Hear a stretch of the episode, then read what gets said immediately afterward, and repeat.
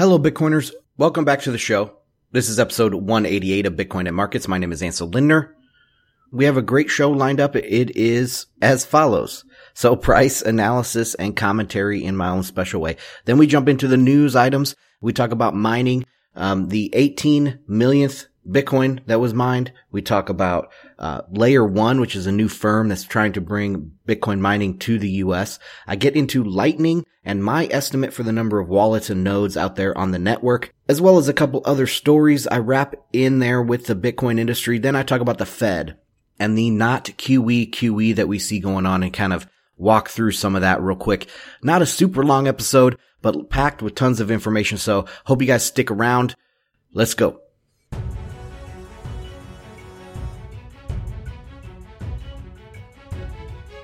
Today's episode is brought to you by my great patrons over there on patreon.com/Bitcoin and Markets. If you guys would like to support the show, go on over there and become a tribe member. That would be great. So check that out. Help support the show. I appreciate it very much. All right, let's get into the price. Price right now on Bitstamp, $79.21, $7,921. Nothing has changed. This last week on the newsletter, the price was last Friday, 8,300, and I said that the price pressure will come back and start pushing us lower, and we saw that go all the way down to almost $7,800. So, you know, I think this lower lows are just around the corner.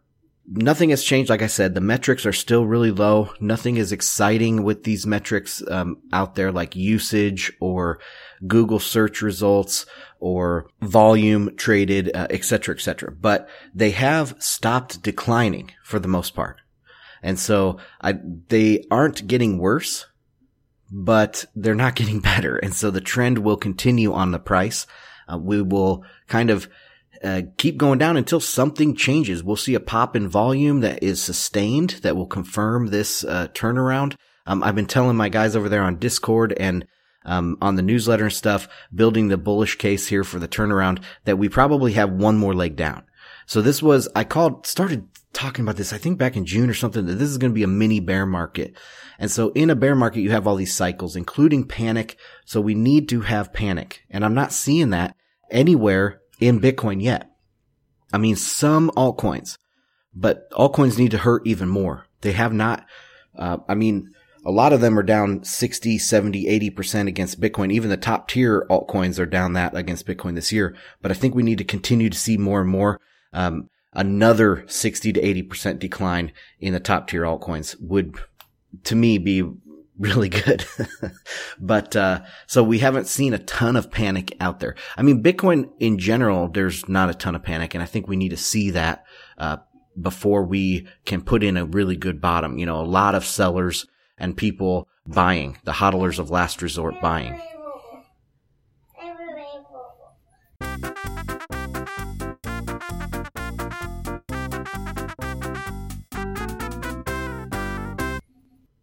So we don't see that. I think we need to see that here before we turn around. And so that's what I'm looking for. I'm looking for a spike in these metrics while the price is going down.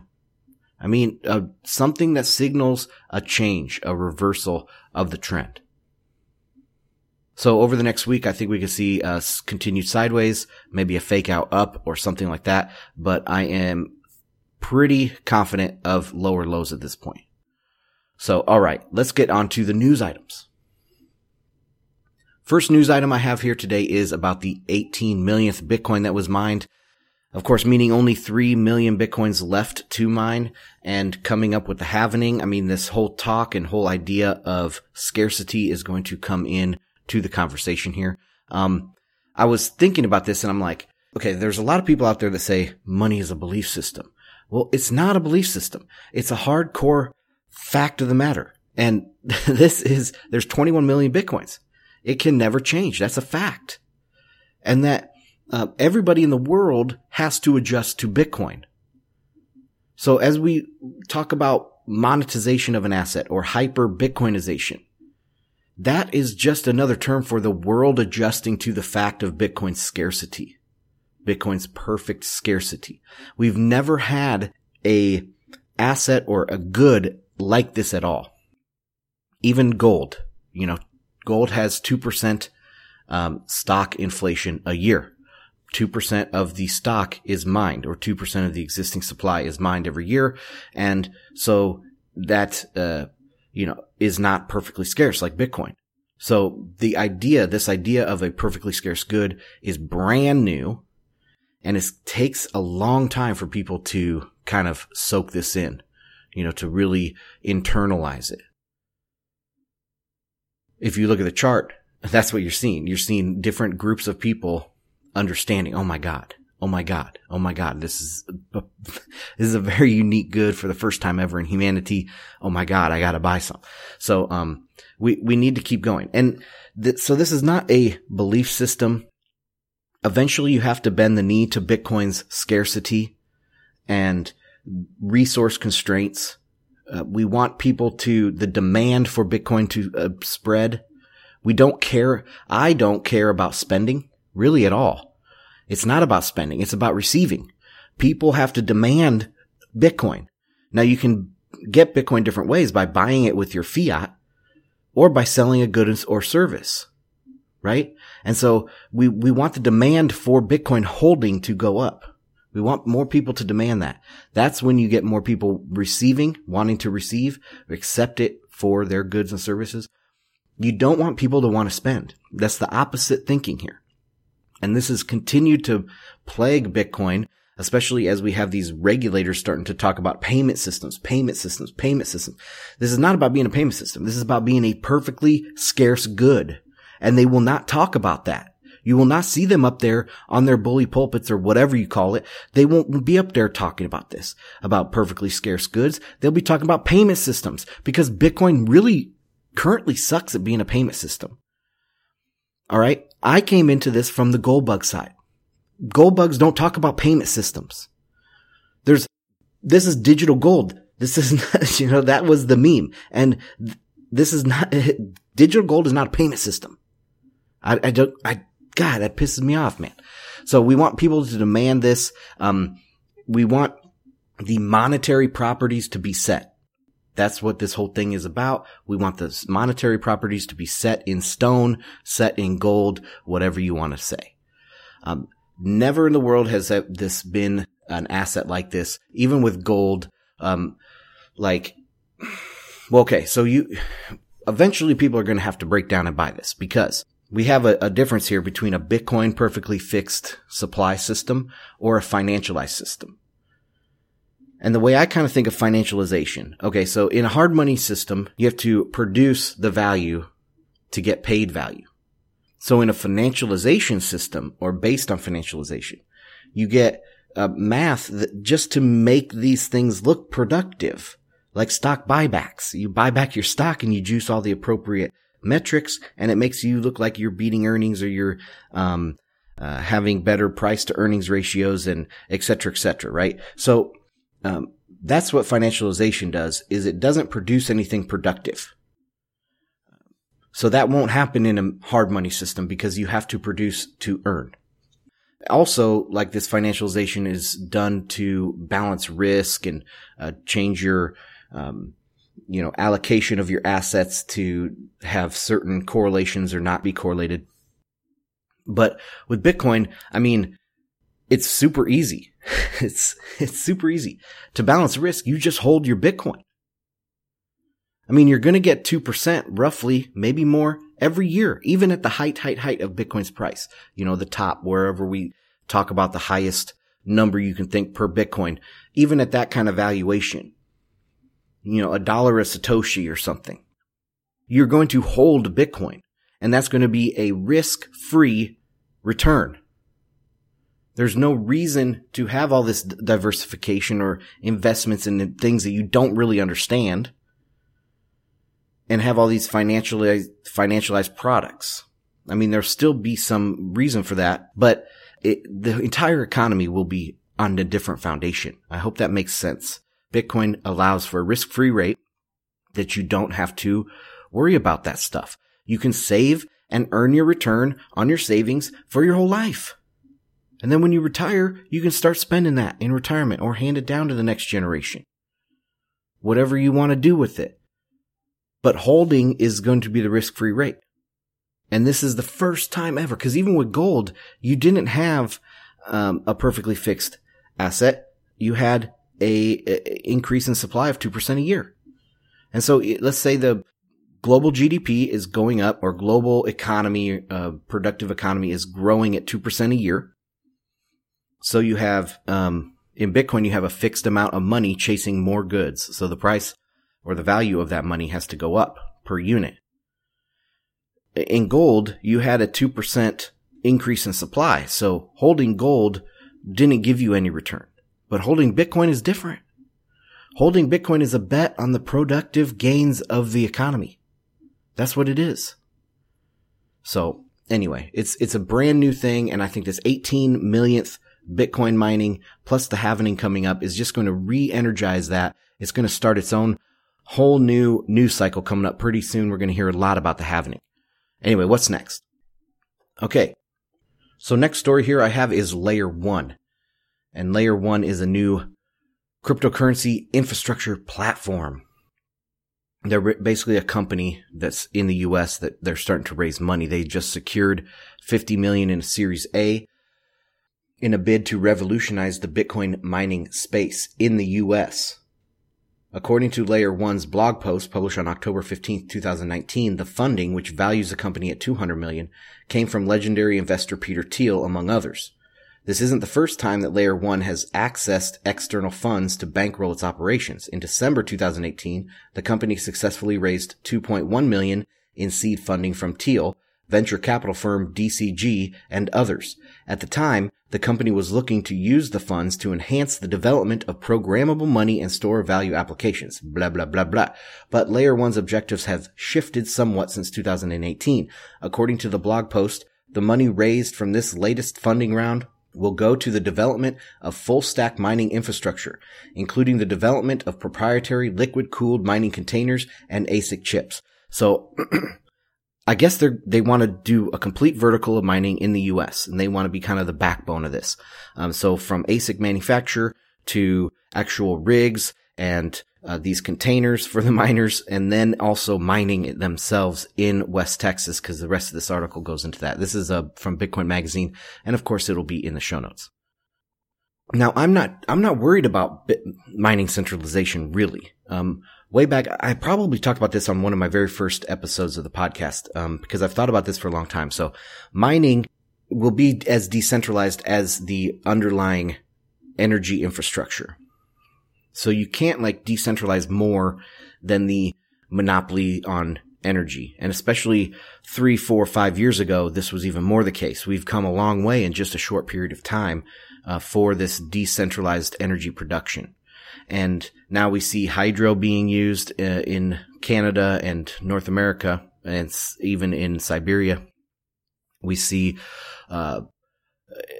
some solar. We see using some what do they call it, vent gases from these oil fields in both probably Canada and the U.S., amongst other places. So the energy production is starting to get a little bit more distributed and decentralized, and Bitcoin mining is going to get decentralized along with that. I don't really care as long as there's more hash rate out there, because we want more honest miners to make the state actors that want to come in make it more expensive for them to attack the network or get 51% attack on the network. This development is financed by Peter Thiel, who is close with the intelligence agencies, so there is that angle. We always have to be on the lookout for that kind of stuff. But overall, I think this is a good development. I don't care about China versus US. I just want more hash rate. That's it. Okay, let's move on to the next thing.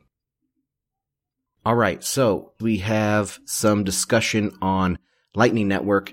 I read an article. Let me bring this up here. So this was about Lightning Network and their capacity and its capacity. So it's been going down. The number of nodes has been trickling up, but the number of Bitcoins and channels has been going down, and people are kind of fudding around this.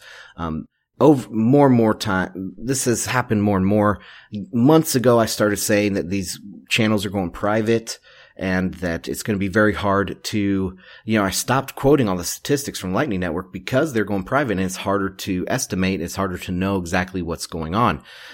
In this article on CoinDesk, Bitcoin's dropping Lightning capacity might not be a bad thing. In here, I just want to read a couple quotes here.